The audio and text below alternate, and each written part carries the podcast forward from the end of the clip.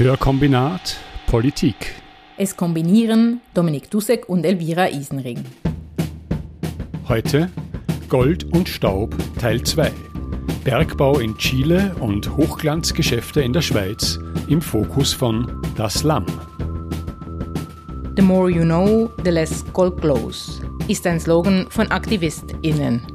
Der Goldabbau bzw. die ganze Goldindustrie ist vor allem eines, ein ökologisches Desaster, wie wir in Teil 1 gehört haben. Aber gibt es einen Ausweg? Es gibt zwar Widerstand von Seiten der Bevölkerung, doch ihre Forderungen werden mit Entlassungen beantwortet. Der gerichtliche Weg verläuft im Nichts. In der Stadt Andacollo, wo Lamm-Redaktor Malte Seiwerth mit Michael Lieberherr Pacheco recherchiert hat, versucht man es außerdem mit Beziehungspflege.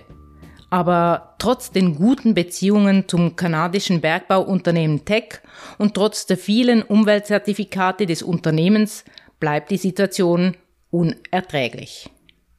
Auch die Äußerungen der Umweltministerin Carolina Schmidt unter der Regierung des Linkspolitikers Boric bleiben vage. Das Dilemma, Chile ist zu sehr vom Gold und vor allem vom Kupferabbau abhängig. Verändert vielleicht die neue Verfassung etwas? Und was ist eigentlich die Rolle anderer Länder, zum Beispiel der Schweiz? Dominik hat mit Malte Seiwerth gesprochen, hier die Fortsetzung des Gesprächs.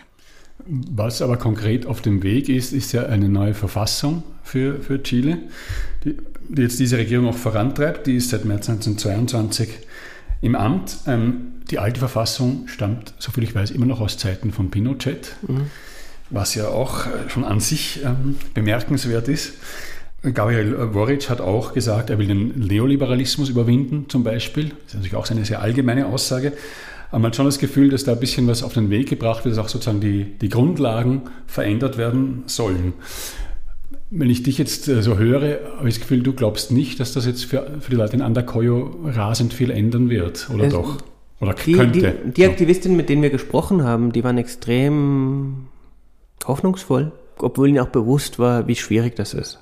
Das erste halbe Jahr, das jetzt fast die Regierung vor sich hinter sich hat, also eigentlich 4 Monate, die sie jetzt hinter sich haben, zeigt das so ein bisschen beispielhaft, weil sie mit sehr vielen Ideen und Idealen angetreten sind und bislang kaum konkrete Sachen machen konnten.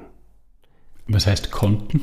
Das ist aus einem anderen Feld, aber das Beispiel der Lösung des Konflikts im Falle mit den Indigenen im Süden, wo ein großes Wahlversprechen war, ist nicht mehr über den militärischen Weg zu lösen. Weil die vorherige Regierung hat das Militär in die Region geschickt, als Antwort auf eine Mischung aus militantem Widerstand gegen Forstunternehmen vor Ort und zum Teil auch einfache Kriminalität, die aus der Armut, die dort herrscht, besteht. Und weil die Polizei anscheinend auch sehr korrupt ist vor Ort. Aus diesem Mischmasch haben sie dann das Militär geschickt. Dadurch konnten sie ein bisschen die Statistiken senken, was irgendwie Gewalttaten und so weiter angeht. Aber es ist schon nicht schön, wenn man das Militär dorthin setzt. Und deswegen hat die Regierung versprochen, das nicht mehr zu machen.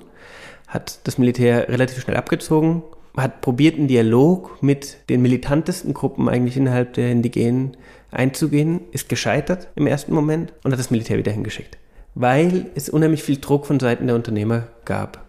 Die Unternehmer und vor allem auch die Lastwagenunternehmer haben einen Streik durchgeführt, indem sie Straßenblockaden gemacht haben und so weiter. In gewissen Gemeinden hat es zu unheimlichen Preiserhöhungen in Lebensmitteln geführt, etc. etc. Und als Antwort darauf wurde dann das Militär wir schweifen ein bisschen, ja, aber mich würde schon noch interessieren, was haben denn die Lastwagenunternehmen für Interessen in dieser Region, wo die Indigenen leben? Die Lastwagenunternehmen transportieren das Holz von der Forstwirtschaft und sagen selber, sie seien sehr betroffen von der Gewalt. Einerseits finden immer wieder Anschläge auf Lastwagen statt, weil die sozusagen als der Raubbau der indigenen Gebiete betrachtet werden. Und dann sind das halt die Maschinen, die auf die Anschläge durchgeführt werden. Und weil es hin und wieder auch zu Holzdiebstahl kommt. Und dann werden eben diese Lastwagen auch bestohlen. Etwas anderes, was der Gabriel Boric gesagt hat, ist, es geht, glaube ich, um Lithium. Er will jetzt sozusagen in Chile den bis jetzt, glaube ich, noch nicht wahnsinnig großen oder vielleicht gar nicht existierenden Lithiumabbau in die Hand nehmen und hier von Anfang an das in staatlicher Hand belassen, da, weil das ja im Kupfer- und Goldsektor ganz anders ist. Er verspricht sich halt davon bessere Arbeitsbedingungen, bessere Umweltstandards und so weiter und so fort. Ist denn überhaupt denkbar, dass eine Mine mit solchen Grundsätzen im Weltmarkt funktionieren kann? Der Lithiumabbau findet ja jetzt schon statt. Es gibt 2 Unternehmen, die dort tätig sind. Das eine Unternehmen ist ein ehemals staatliches Unternehmen, Sogemic heißt das. Und dieses staatliche Unternehmen wurde während der Militärdiktatur privatisiert und wurde an einen Familienangehörigen, also einen Familienangehörigen von Pinochet eigentlich verschenkt. Und schon jetzt gibt es dort extreme Umweltprobleme, weil einfach auch zum Lithiumabbau braucht es Wasser. Es hat dort extrem wenig Wasser. Es gibt dort diese Salzseen, die ja abgebaut werden müssen, auch zum Teil für den Lithiumabbau. Und diese Salzseen haben ein extrem instabiles ökologisches System. Und das bedeutet, wenn es weniger Wasser gibt oder wenn das Wasser einen geringeren oder höheren Salzanteil hat, dann kann das schon zu sehr starken Problemen führen. Und schon heute gibt es dort die Probleme. Und alle wissen, dass mehr abgebaut werden wird in Zukunft. Und jetzt ist die Frage, wie kann man das in Zukunft machen? Und weil es auch mehr Handys geben wird noch in Zukunft wahrscheinlich. Genau, und Ähnliches. Also die ganze Thematik halt. Und da ist halt immer wieder dieser Vorschlag, ja, wir brauchen ein staatliches Unternehmen, wie es ja auch im Kupfer gibt. Das, eigentlich das größte Kupferbergbauunternehmen der Welt ist in staatlicher Hand, in chilenischer staatlicher Hand. Aber ob das jetzt die Probleme löst, muss man in Frage stellen. Also Codelco, das staatliche Kupferunternehmen, das ungefähr 20% des Kupfers in Chile abbaut, ist genauso mit Umweltproblemen konfrontiert und hat auch immer wieder Streiks von Arbeitern, zahlt deutlich bessere Löhne als Teck, das muss man schon sagen. Aber ich glaube, die Praxis zeigt eigentlich, dass Codelco, also das staatliche Unternehmen, nicht deutlich besser ist. Und da ist halt die Frage, was bedeutet das? Das bedeutet schlussendlich eigentlich, dass das Geld in staatlicher Hand gelangt. Und da war bisher eigentlich das Problem, das ist auch noch so ein Relikt aus der Diktatur, dass ein großer Teil der Gewinne von Codelco direkt ans Militär geflossen ist. Deswegen glaube ich nicht, dass es so schnell, also sozusagen, man kann dadurch höhere staatliche Einnahmen erzielen, aber die Umweltprobleme löst es nicht. Und das ist auch das, was Umweltschützerinnen eigentlich kritisieren von diesem Vorschlag des staatlichen Lithiumabbaus. Was mir noch eingefallen ist zum Verfassungskonvent. Das Verfassungskonvent hatte sehr viele Umweltschützerinnen im Konvent. Das ist ja jetzt beendet. Jetzt steht die neue Verfassung und am 4. September wird darüber abgestimmt. Was vor allem die Umweltschützerinnen aus dieser Region verlangt haben, ist eine Verstaatlichung des Kupferabbaus. Weil die Hoffnung ist, dass durch eine Verstaatlichung die Produktion an sich verringert werden könnte und der Verdienst trotzdem erhöht. Weil die Gewinne nicht mehr nur durch Steuern abgeschöpft werden könnten, sondern eben auch durch den reinen Verdienst, die Verdienste dadurch nicht, wie im Fall von Teck, nach Kanada gehen. Zusätzlich gibt es immer mal wieder so die Forderung, dass Chile sich mehr mit den abbauenden Ländern koordiniert. Im Fall von Kupfer, aber das könnte man auch im Fall von Lithium sagen. Und Lithium ist ja besonders einfach, eine Koordination eigentlich herzustellen, weil die größten Lithiumvorkommen sind in Bolivien, Argentinien, Chile. Und dass da wie so eine COPEC der liefernden Länder gegründet wird. Und dadurch könnten noch einmal die Preise beeinflusst werden, die Produktion könnte verringert werden und es könnte ein höherer Ertrag erzielt werden, wodurch eigentlich auch ein wirtschaftlicher Umbau finanziert werden könnte. Aber diese Forderungen stehen eigentlich sehr in den Sternen. Vor allem, wenn man die Geschichte auch betrachtet, wenn in Chile das Wort Verstaatlichung fällt, ist das... Dann kommen turbulente Zeiten. Also, oder das Wort hat sowieso einen Geruch, der bei ganz vielen, wo die Ohren schon mal zugehen. Siehst du so mindestens in gewissem Maße die Chance, dass eine Verstaatlichung erfolgreich sein könnte?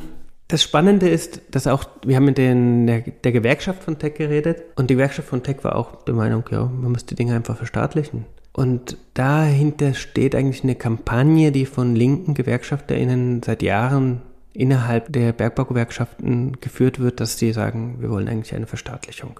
Außerhalb dieses Milieus wirkt diese Forderung extrem radikal, obwohl sie für die Mineure überhaupt nicht radikal wirkt. Da gab es dann diesen Fall, als eine Umweltschützerin, die im Verfassungskonvent saß, es vorgeschlagen hat, das war Ivana Olivares, innerhalb ihrer Kommission und wurde von allen möglichen Medien kritisiert, kam unheimlich unters Rad und das zeigt halt eigentlich auch den Widerstand, den es dagegen gibt. Also ich würde behaupten, zumindest bei bestehenden Bergbauprojekten wird keine Verstaatlichung stattfinden. Was mit zukünftigen Bergbauprojekten stattfindet und wer den Abbau dieser Ressourcen machen darf, das ist eine andere Frage. Wenn man auf die Geschichte von Chile schaut, wirkt es auch nicht so verwunderlich, warum Verstaatlichungen von einer breiten Bevölkerung nicht als etwas Negatives gesehen werden. Im Buch The Divide, ein Buch, das der Frage der wachsenden sozialen Ungleichheit zwischen Nord und Süd nachgeht und aufzeigt, dass Armut nicht einfach existiert, sondern geschaffen wurde, also ein politisches Problem ist, beschreibt Jason Hickel die Entwicklung von Chile folgendermaßen. In den 50er, 60er Jahren konnte Chile, wie viele Länder des globalen Südens, die Wirtschaftspolitik selbst bestimmen, zum ersten Mal. Das Land übernahm die Grundprinzipien, die damals in Europa und den USA gut funktionierten. Staatlich gelenkte Entwicklung, hohe Sozialausgaben und angemessene Löhne für die ArbeitnehmerInnen, um die Volkswirtschaft zum eigenen Wohl aufzubauen und nicht nur zum Nutzen externer Mächte. Das gefiel nicht allen. Auch die USA begannen sich große Sorgen um Chile zu machen. Was, wenn dieses entwicklungspolitische Denken auf den Rest des Kontinents übergreifen würde? Um dieser Tendenz entgegenzuwirken, startete die US-Regierung 1956 das Projekt Chile.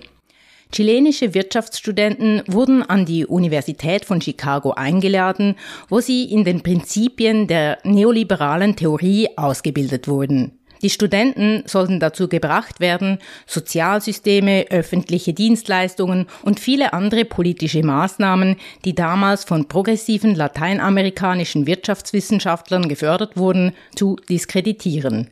Dieses Projekt gilt übrigens als eines der ersten offiziellen internationalen Entwicklungsprogramme der USA. Man könnte es aber auch einfach als ideologische Kriegsführung bezeichnen. Obschon viel Geld in das Projekt floss, scheiterte es.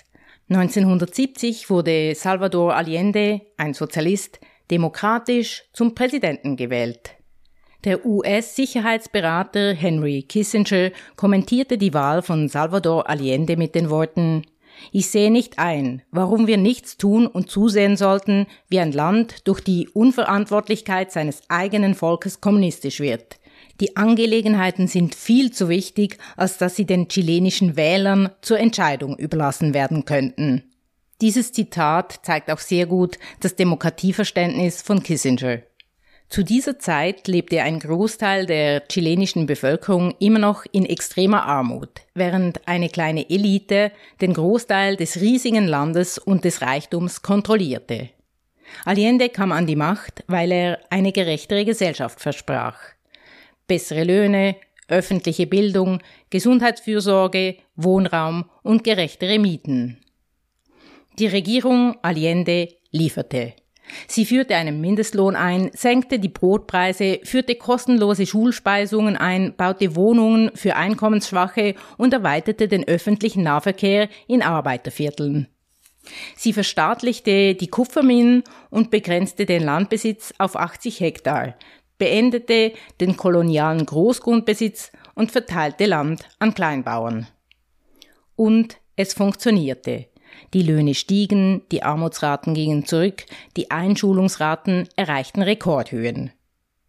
Diese Erfolge stimmten aber nicht alle zufrieden. Allendes Verstaatlichungs- und Landreformprogramme bedrohten die wirtschaftlichen Interessen der USA. Schließlich hatten US-Firmen 964 Millionen Dollar in Chile investiert und erzielten damit eine durchschnittliche Rendite von 17,4%. Zunächst versuchten die USA, Allende durch nicht-militärischen Druck zu zwingen, sein Verstaatlichungsprogramm aufzugeben. Sie setzten alles daran, die chilenische Wirtschaft zu strangulieren. Die USA blockierten staatliche Kredite an Chile und ermutigten private Banken, dasselbe zu tun. Sie verhängten ein 6-monatiges Moratorium für chilenische Kupferimporte, wodurch die chilenischen Devisenreserven aufgebraucht wurden. 1973 war Allende aber noch immer an der Macht und seine Partei hatte in diesen 3 Jahren sogar an Unterstützung gewonnen. Die USA sahen sich gezwungen, eine aggressivere Haltung einzunehmen. 1973 wird Allende von einer Militärjunta unter der Führung von General Augusto Pinochet mit Unterstützung der CIA weggeputscht und umgebracht. Pinochets Aufstieg zur Macht war schnell und brutal. Es wurden zwischen 80.000 und 100.000 Menschen, die Allendes Ideen unterstützten, inhaftiert, die meisten von ihnen Bauern und Arbeiter. 3.200 Menschen verschwanden oder wurden hingerichtet. 200.000 flohen als politische Flüchtlinge aus dem Land. Doch anders als bei anderen Staatsstreichs ging es in Chile nicht nur um das Installieren einer neuen Regierung, sondern auch um eine neue Wirtschaftspolitik. Die CIA finanzierte eine Gruppe chilenischer Wirtschaftswissenschaftler, Absolventen der Universität von Chicago, bekannt als die Chicago Boys, um Pinochets Regime zu beraten. Sie sollten die neoliberale Theorie von Milton Friedman, die bis zu diesem Zeitpunkt anderswo chancenlos war, in die Praxis umsetzen. Friedman selbst war ein wichtiger Berater des Pinochet-Regimes.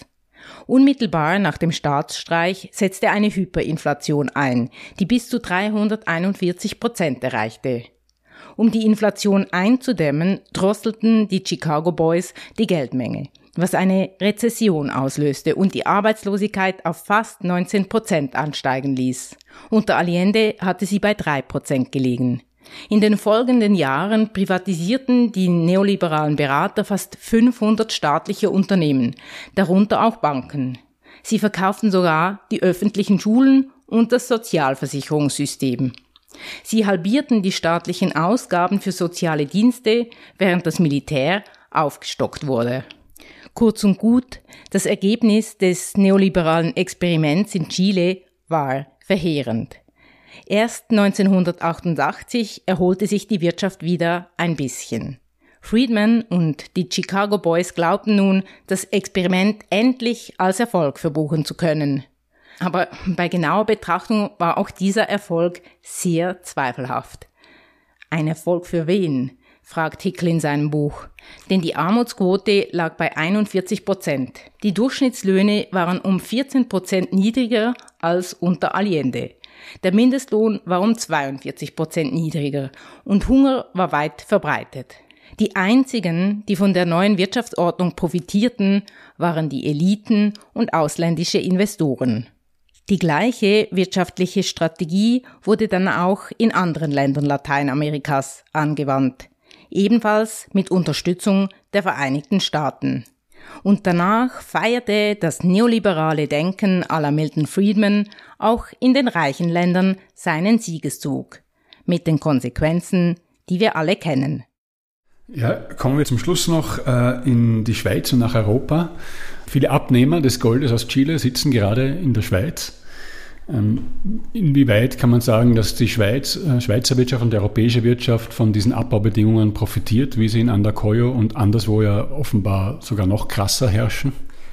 Nach den letzten Zollangaben, die wir gefunden haben, gehen ungefähr 95% der Goldexporte, der chilenischen Goldexporte in die Schweiz.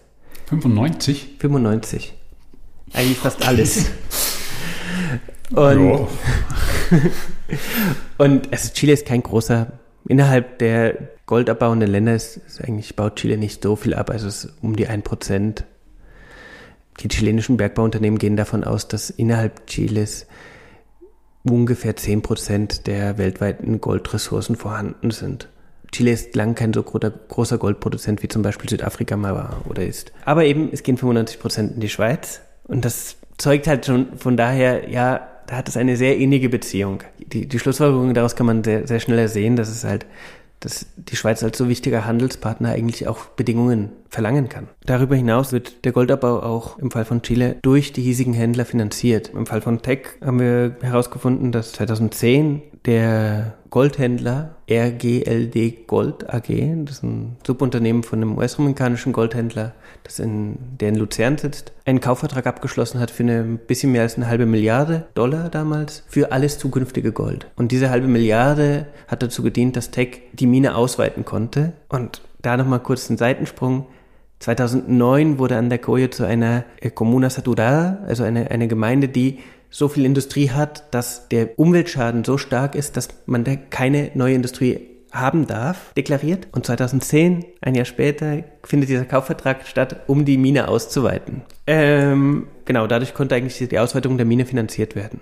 Aber wenn es 95% und Riesenvorschüsse, die aus der Schweiz nach Chile fließen, dann könnte man ja denken, die haben auch Einfluss drauf. Also die können auch sagen, hey, aber wenn ihr weiter unter diesen Bedingungen das abbaut, dann ist dann hier mal Schluss. Ist da Interesse daran? Hast du das bemerkt bei der Firma in Luzern oder anderswo, sich da für bessere Standards einzusetzen?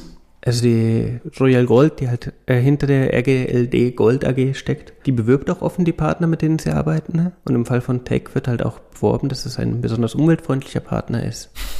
Und das zeigt für mich halt auf eigentlich die ganze Problematik hinter dem Goldhandel auf. Jetzt gibt es da Leute, die sehr viel länger schon zu dem Thema geforscht haben und schon sehr viel länger zu dem Thema arbeiten. Wir haben auch den Christoph Wiedmer von der Gesellschaft für bedrohte Völker interviewt, die ja seit langem eigentlich die Kampagne für mehr Menschenrechtsstandards im Goldhandel fahren, und er hat mir gegenüber halt auch dargestellt, dass als Reaktion auf die Kampagnen, aber auch über Zeitungsartikel und so weiter, die Unternehmen schon probieren, da ein grüneres Image oder ein besseres Image zu haben. Konkret findet aber wenig statt, weil halt sozusagen es ist das ganze Problem eigentlich in den Lieferketten, weil man kann eigentlich nicht den Versprechen der Unternehmen wertschätzen, solange die keine Transparenz haben. Und sobald sie transparent sind, haben die Unternehmen die Befürchtung, dass sie noch mehr Skandale haben könnten, dass Geschäftsgeheimnisse öffentlich werden könnten und so weiter.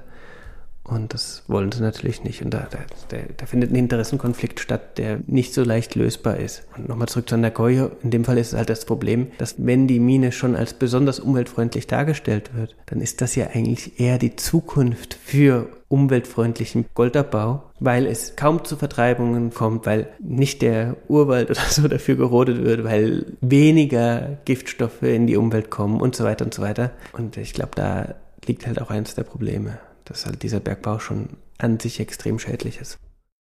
Der Bergbau ist sehr schädlich, Umweltzertifikate hin oder her. Und trotzdem scheint er, zumindest ökonomisch gesehen, unverzichtbar zu sein. Ziemlich offensichtlich ist aber, die Goldindustrie muss umgekrempelt werden. Die OECD nimmt dabei eine wichtige Rolle ein. Sie hat eine Übersicht über die jeweiligen Risiken in der Lieferkette erarbeitet, um die Komplexität herunterzubrechen. Im Mittelpunkt stehen dabei die Raffinerien. Im Buch Gold Laundering – The Dirty Secrets of Gold Trade and How to Clean Up beschreibt Mark Pieth Raffinerien als eine Art Gatekeeper. Raffinerien sind der Ort, an dem das Material alle chemischen Spuren verliert, die auf den Herkunftsort verweisen können. Darum fällt ihnen eine besondere Verantwortungs- und Sorgfaltspflicht zu. Edelmetallraffinerien gibt es sehr viele auf der Welt. Innerhalb der Spitzengruppe der weltweiten Edelmetallraffinerien ragen jedoch einige Namen aufgrund ihrer Größe und ihres weltweiten Bekanntheitsgrads heraus. Das sind laut Pieth insgesamt 7. 4 dieser Raffinerien sind in der Schweiz angesiedelt. Die Schweiz ist eine riesige Golddrehscheibe. 2/3 des weltweiten Goldes wird hierzulande verarbeitet. Deshalb kommt der Schweiz eine wichtige und verantwortungsvolle Rolle in dieser Geldwertschöpfungskette zu. Hierzulande profitiert man aber lieber, solange man kann. Auf EU-Ebene scheint sich nämlich gerade etwas zu bewegen. Die EU-Kommission hat im Februar dieses Jahres einen Entwurf für ein EU-weites Konzernverantwortungsgesetz vorgestellt. Dieses verpflichtet dazu, Menschenrechte und Umwelt zu respektieren und enthält bei Verstößen Haftungsregeln und Sanktionen. Etwa so hätte das auch in der Schweiz umgesetzt werden können, wäre am 29. November 2020 die Konzernverantwortungsinitiative angenommen worden. Das Komitee der Konzernverantwortungsinitiative, bestehend aus etwa 100 Menschenrechts- und Umweltorganisationen sowie Hilfswerken, fragt sich heute, ist die Schweiz bald das einzige Land in Europa ohne Konzernverantwortung? Das Komitee sieht im Entwurf der EU jedoch auch eine Chance, denn Bundesrat und Konzernlobby bekämpften die Konzernverantwortungsinitiative damals hauptsächlich mit dem Argument, dass die Regeln international abgestimmt sein müssen und Schweizer Unternehmen nicht stärker reglementiert werden sollen als anderswo. So quasi nach dem Motto, wenn andere Menschenrechte verletzen dürfen, wollen wir das auch. An sich bereits eine etwas irritierende Argumentation, aber sie wird nun mit Blick auf die EU wohl obsolet werden. Das Komitee plant auf alle Fälle eine große Kampagne, um den Bundesrat an seine Argumentation zu erinnern und zum Handeln zu zwingen. Sollte das direktdemokratische Engagement aufgrund der bestehenden Machtverhältnisse und des ausgeprägten wirtschaftlichen Opportunismus in der Schweiz scheitern, dann gibt es wenigstens in Chile Hoffnung auf Veränderung.